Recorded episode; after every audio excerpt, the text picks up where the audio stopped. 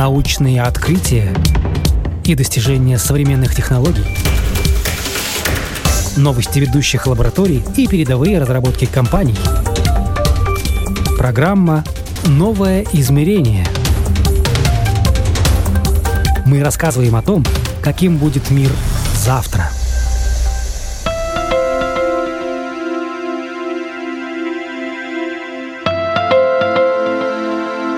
Дигитализация, автоматизация, роботизация – все это разные стороны технического прогресса, который каждый день меняет нашу жизнь. Хотелось бы сказать к лучшему, но бывает по-разному. Хотя в целом, да, жизнь становится проще, удобнее, какие-то процессы ускоряются. А как выглядит обратная сторона прогресса? Кто и как создает то, чем мы, как потребители, потом пользуемся каждый день? Чем пользуются бизнес, производственники и специалисты в самых разных сферах? Это программа «Новое измерение». С вами я, Яна Ермакова, и сегодня говорим о том, чем силен инженерный институт Резакнинской технологической академии и какими современными наработками могут похвастаться его ученые. Мой гость сегодня – ученый, ассоциированный профессор инженерных наук, директор инженерного института Резакнинской технологической академии Сергей Кодерс. Я нахожусь в Риге, мой собеседник в Резакне, и это значит технологии мне в помощь. Связываемся мы сегодня по Zoom. И спасибо, что такие возможности у нас есть. На летнем фестивале изобретений и инноваций Минокс Латгала 2023 институт представил три направления. Во-первых, было заявлено лазерное маркирование, которое относится к лазерным технологиям. В этой сфере ученые традиционно сильны и проводят исследования и тесты не первый год. Есть хорошие наработки и активно развивается международное сотрудничество с Болгарией. Вторым направлением стала робототехника. Разработкой роботов студенты занимаются на специальной программе «Мехатроника», и там тоже результаты довольно-таки неплохие. Ну и в качестве третьего новшества на фестиваль изобретений и инноваций отправились дроны, тоже с местной изюминкой. Но это далеко не все, чем сегодня может гордиться Резакнинская технологическая академия. Прорыв есть и в информационных технологиях последние года наши информационные технологии очень э, тесно связаны с э, умным сельскохозяйством, и у нас наработки всевозможные, которые позволяют автоматизировать э, допустим, садоводство. Вот недавно наши ребята разработали полностью автоматическую систему для обследования сада, учета урожая, и это все происходит за счет дронов. То есть дрон автоматически облетает сад и может э, считать, сколько у вас яблок, груш э, или, допустим, э, вишни. Сад Поэтому... это промышленное имеется в виду какое-то вот такое садоводческое да, хозяйство, не наш вот этот вот пару соток. Конечно, можно это все адаптировать и под частный сад, под все старые сорта деревьев. Честно, вообще не представляю, как можно на дереве пересчитать все до одной груши или уж тем более вишни. Мне кажется, ну это точно задачка со звездочкой. Тут вручную начнешь считать, ну точно где-то собьешься или ошибешься. Ну а как это сделать с помощью дрона, да еще и с воздуха, в общем, волшебство, да и только. Впрочем, пересчитает не сам дрон, а оборудование, подвешенное на нем, которое запрограммировано специальным образом. Как вы видите этот процесс дигитализации, ухода в цифру? Насколько мы вот так вот э, хорошо это делаем, ну, как специалисты, как инженеры, как те люди, которые думают, как вот какие-то такие аналоговые процессы а, перевести в цифру? Дигитализация происходит очень интенсивно в наше, наше время, и надо сказать то, что текущая дигитализация, она идет вместе с автоматизацией. Да, то есть на данный момент отделять а, роботов и программное обеспечение а, фактически уже неправильно. Если говорим о текущем тренде, это индустрия 4.0, идет автоматизация, но эта автоматизация, она вся поддержана за счет программного обеспечения. А, идут как бы два направления. Одно направление – это со стороны программистов, Поэтому на рынке мы часто встречаем, допустим, какой-то робот, но он идет с возможностью программировать э, этого робота э, без знаний, допустим, механики. Да. А в то же время, если мы говорим о робототехнике, то чаще и чаще эти специальности включают в себя и знания программирования, то есть нужно знать и то, и то направление одновременно. А потенциал с какими направлениями вы видите вот даже в рамках а, своего института? То есть вы перечислили до этого лазерные технологии, робототехника, дроны, роботы у вас есть. Вот в сельском хозяйстве сейчас много делаете. Где такой вот, ну, по вашему мнению, прорыв, основной скачок? Вот чем можно так определенно гордиться? Так нельзя сказать. То есть на данном моменте это а, исследование идет на пересечении разных сферах, поэтому если мы говорим об этих трех направлениях, то мы их пытаемся собрать вместе в одно. На данный момент это то, что у нас объединилось видение, это умное э, сельское хозяйство, то есть это применение тех же даже лазеров для промышленности, то же самое пищевой промышленности. Если говорим про программное обеспечение, то мы тоже смотрим на пищевую промышленность. Допустим, у нас сейчас есть два проекта. Одно связанное со школами, то есть э, мы пытаемся минимизировать э, отходы. И второе – это туризм. Э, туризм связан как с повышением конкурентоспособности наших предприятий, а также их улучшение содружества. То есть что, может, надо отметить, э, что вместе с новыми технологиями и меняется мышление. Меняются подходы, меняются бизнес-модели, и к этому нужно как бы обществу привыкнуть, да, то есть э, должно перестроиться мышление, поэтому эти проекты, они не только нацелены на то, чтобы разработать какую-то одну технологию, но также и подготовить э, сообщество, а, обучить новых специалистов новым всем этим технологиям, показать им, как строятся новые эти бизнес-модели, также показать, куда мы идем в будущем, чтобы то, что применяется сегодня, оно могло быть э, и жизнеспособно в будущем. А вы сказали, меняются подходы. От чему к чему? Как было и как э, стало? Что приходит на смену? Ну, те же самые роботы, да. То есть, если мы вводим автоматизацию промышленности, это потеря рабочих мест, да, но в то же время надо понимать, что если наша промышленность не делает автоматизацию, но будет э, автоматизация производиться конкурентами, у них будет просто дешевле продукция да, и в данном случае нужно повышать свою квалификацию, да, то есть э, те же самые роботы, они требуют э, техподдержку, их нужно обслуживать, это все-таки не э, самодостаточные системы, да, и в данном случае появляется новый сектор для новых специалистов, а также коммуникация, тот же самый интернет-маркетинг, да, то есть э, в данный момент очень хороший пример – это интернет-магазины. Да, раньше мы шли на какой-нибудь базар, шли в магазин, могли поиметь, и фактически э, мы ограничили свой взгляд тем, что есть на месте. То, что э, сделали интернет-магазины, это то, что фактически мы приходим с работы домой, за, залезаем в тот же самый мобильник, рассматриваем э, новые ассортименты, и фактически появилась также э, спрос на доставку. То есть доставку прямо к тебе, либо когда есть покоматы размещены, и вы можете сами а, выбрать эту посылку. А также и со всей этой будущей автоматизацией поменяют также и а, все остальные связанные сферы. То есть и также будут новые нужные специальности, новые подходы к клиенту и так далее. В науке, чтобы что-то стоящее родилось, совершенно точно справедлив принцип «один в поле, не воин». Возможно, поэтому ученые часто вместо «я» говорят «мы». Технологии и разработки создаются усилиями целых команд, разбросанных по самым разным городам, странам, институтам, а то и по самым разным сферам. Я очень часто тем школьникам, которые приходят э, к нам на День открытых дверей, э, рассказывают такой миф.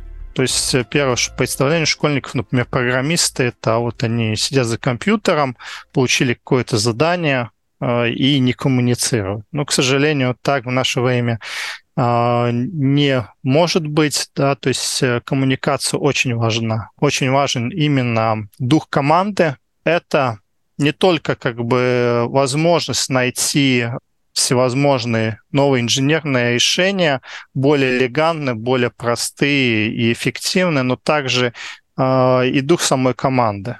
Ну, все-таки в команде это проще все, да, то есть э, и ты более такой мотивированный, более э, организованный, и эффективность возрастает во всех планах. Вы упомянули также международное сотрудничество. Это тоже работа команды, но уже эта команда расширяет свои горизонты. Не только она локально находится где-то в Латвии, это уже специалисты, которые а, в разных точках земного шара думают об одной какой-то идее. Вы сказали про Болгарию. Как Латвия связана с Болгарией? Что у нас общего? Что нас соединило? А нас соединило то, что в нашем институте работает э, ведущий ученый Любомир Лазов, с большим очень опытом в лазерных технологиях, и, фактически, а, ну, можно сказать, он такой главный сподвижник развития этого всего направления, и фактически он делает мост между а, нашими учеными и зарубежными учеными не только в самой Болгарии, но также, допустим, и в Германии. Он привлекает а, молодых специалистов то есть э, ищет возможность им также э, участвовать во всяких воз, возможных э, программах обмена, то есть ездить в ту же самую Болгарию, либо чтобы студенты из Болгарии к нам приезжали, и все это делает те связи, которые позволяют в дальнейшем работать. О молодом поколении, что можете сказать? Насколько э, Резекнинская технологическая академия, она так привлекательна не только для тех, кто живет а, поблизости в городах, скажем, там Даугавпилс, ну, Резекн, понятно, но едет ли к вам кто-то учиться из Риги, из столицы? Да, к нам едут также из Риги, и, допустим, из Курзама есть студенты. Большим спросом с, э, требуется программа мехатроники, и надо сказать, что у нас довольно-таки очень сильно это направление. Поэтому даже а, ну, ребята, а, которые далеко живут, а, они заинтересованы сюда поехать и учиться. Конечно, если говорить об основной массе, это все студенты из Латгалии. Конечно, это ближе к дому. То есть все эти наши Э, связи остаются родственные, и это удерживает людей как бы в этом регионе. Поэтому основная масса это из Латгалии. Кадровый вопрос мы прояснили. Понятно, кто и зачем сегодня становится ученым, инженером, программистом и двигает прогресс. Но еще один важный аспект – а какие проблемы должны в ближайшие годы решить научные кадры. Вы сказали об умном сельском хозяйстве, э, но мы уже выяснили, что это такое промышленное сельское хозяйство. А сколько там э, вообще проблем есть? То есть э, вы закрываете вот сейчас конкретно одну маленькую с помощью таких технологий, которые у вас есть. Что там еще потенциально так открывается? Чем вы больше работаете в этом направлении, тем больше вы проблемы открываете. Да, то есть мы начинали с каких-то основных трендов. Это внедрение искусственного интеллекта в сельское хозяйство, занимались э, распознанием а, болячек растений с помощью мобильных приложений.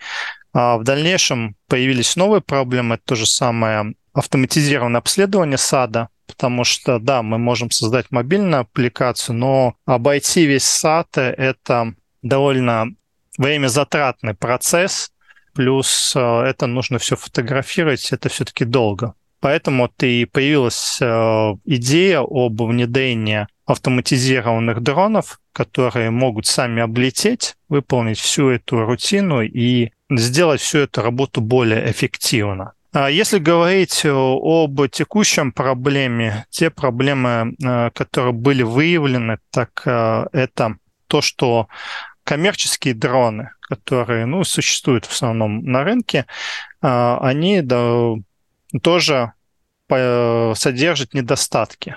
Допустим, автоматизированные дроны, вам нужен э, учетный журнал, то есть когда дроны летают, чтобы синхронизировать работу как в поле, так и работу дронов, чтобы исключить э, всевозможные а, столкновения. Также дроны требуют э, техобслуживания, да, то есть нам также нужен журнал, то есть обследование этих дронов. Также необходимо их э, геопозиционирование, потому что в одном случае это дрон, который оставлен под присмотром пилота, в другом случае, когда он э, сам по себе что-то выполняет, да. А также не надо забывать то, что э, все эти полеты, они регламентированы есть определенные ограничения, и на данный момент э, полностью автоматизированная система невозможна. Да, то есть э, мы работаем в гибридном режиме, то есть все тесты проходят автоматически, то есть под присмотром человека, который может э, остановить этого робота в случае необходимости.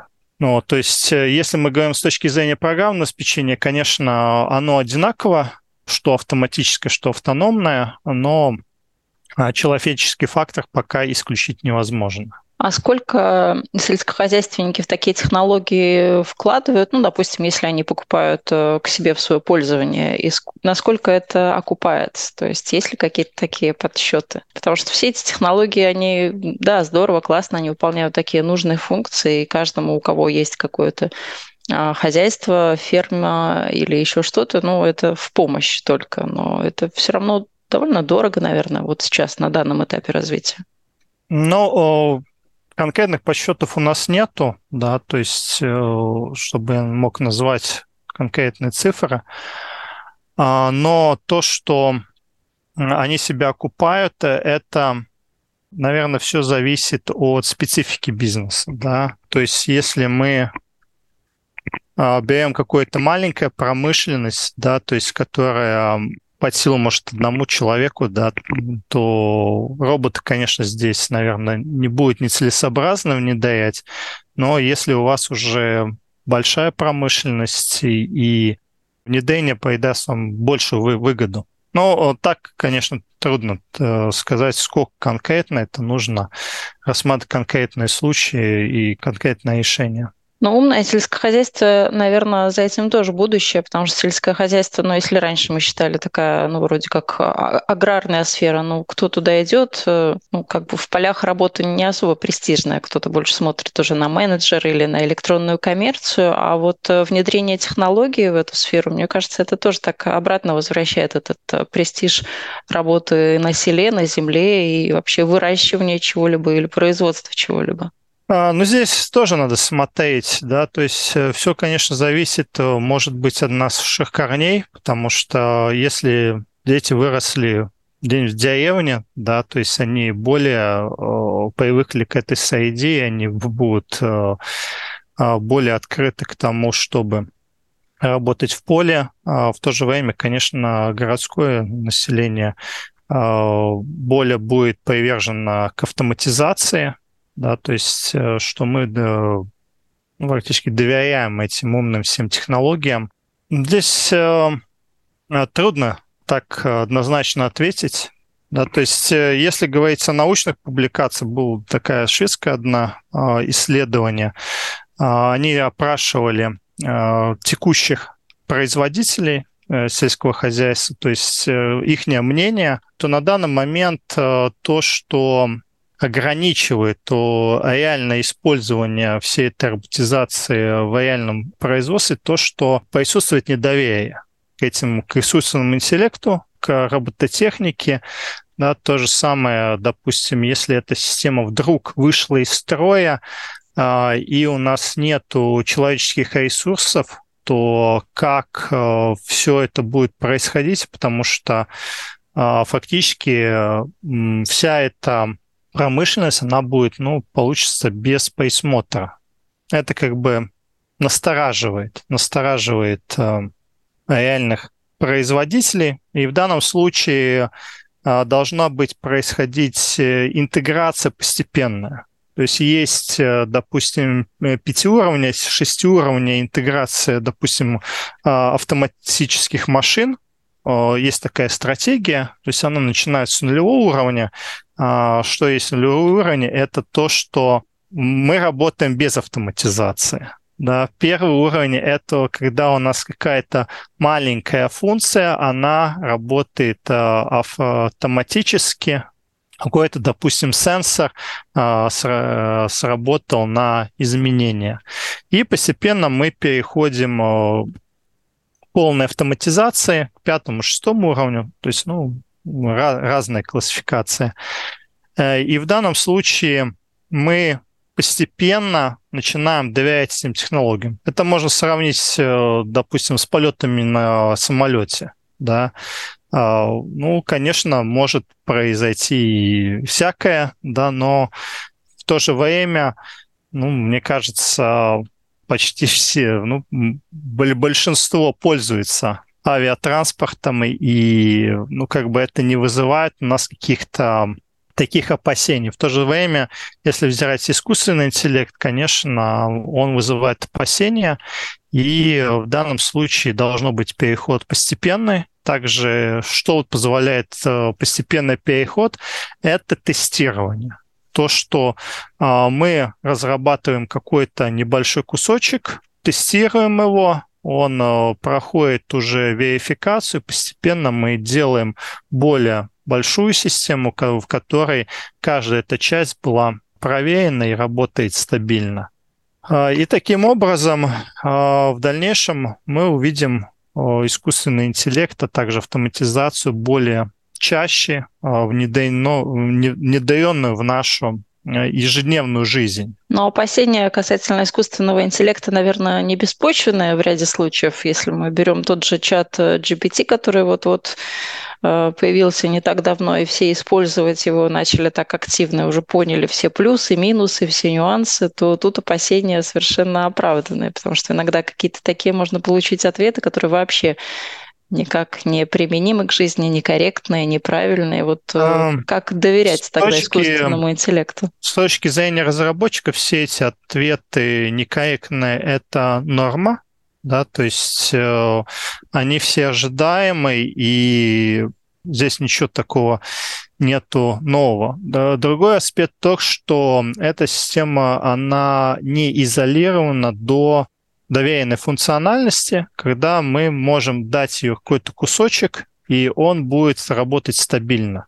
Также, если мы говорим об искусственном интеллекте, он базируется на алгоритмах. То есть алгоритм — это точно такая последовательность действий, да, и если мы говорим об влиянии, негативном влиянии искусственного интеллекта, это все недо... Э, человеческие недочеты, недочеты разработчиков. Да, поэтому то, что активно сейчас обсуждается в мире, это сертификация э, решений, то, что э, за каждым решением будет автор, который ну, несет э, ответственность данного решения. А, и в данном случае нам необходимо говорить об тестировании именно этих всех решений, то, что а, они будут а, стабильны без каких-либо непрогнозируемых, ну, не предусмотренных ситуаций. Но необходимость сертификации не только искусственный интеллект доказывает, мне кажется, и обычные технологии, которые вот, э, ну, скажем, такие привычные, в привычном понимании, не искусственный интеллект, ну, а тот же батискаф взять... Титан, который не был вообще никем никак сертифицирован, и вот видим, к чему все это привело. А Если берем э, разработку программного обеспечения, то в данном случае тестирование – это стандартная процедура, да, то есть мы не можем выпустить никакой продукт без а, тестирования а, той же самой функциональности, эргономики, либо а, безопасности. Да, то есть и искусственный интеллект, учитывая, что это та же самая программа, то она будет проходить те же самые процедуры. Если мы говорим даже об исследованиях, то у нас обязательно идет проверка на тестовой группе, когда искусственный интеллект, он работает в среде, в которую он не видел на стадии обучения, именно на результатах тестирования в этой новой среде мы делаем какие-то заключения об его точности. Да, но точность в 100% на данный момент я не встречал, конечно, появляются какие-то результаты, которые указывают 100%, но реально я лично в такие результаты не верю. Это может быть 99,99 в периоде. Конечно, нужно обязательно предусматривать э, э, не э, стандартное поведение системы и предусматривать безопасность. Это как раз все и, и решает, решает все эти проблемы.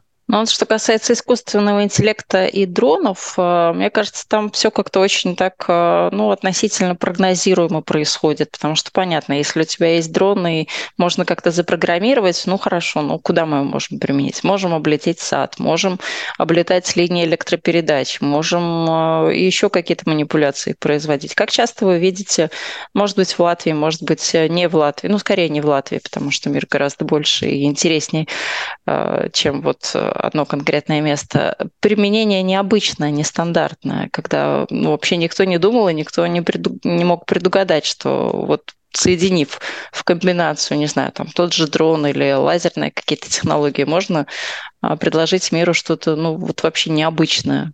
Необычное через какое-то время становится обычное. Да, но пока а, это вот первое а, что-то, конечно, к этому все присматриваются и думают, вау, ну как так можно было придумать, интересно. Было что-то такое на вашей памяти? Потому что я вот так вот сейчас посидела, подумала, я вот не вспомнила такого ничего. Ну, мне тоже довольно-таки так трудно что-то вспомнить. Да, во-вторых, э, надо сказать, э, когда занимаешься этими всеми технологиями э, долгое время, это все становится довольно-таки такое обычное. Ну вот из особенно я, наверное, выделил бы вот именно чат GPT, потому что обработкой э, текстов, обработкой человеческой речи я лично как бы так особенно не интересуюсь. То есть у меня, например, специализация — это обработка изображений.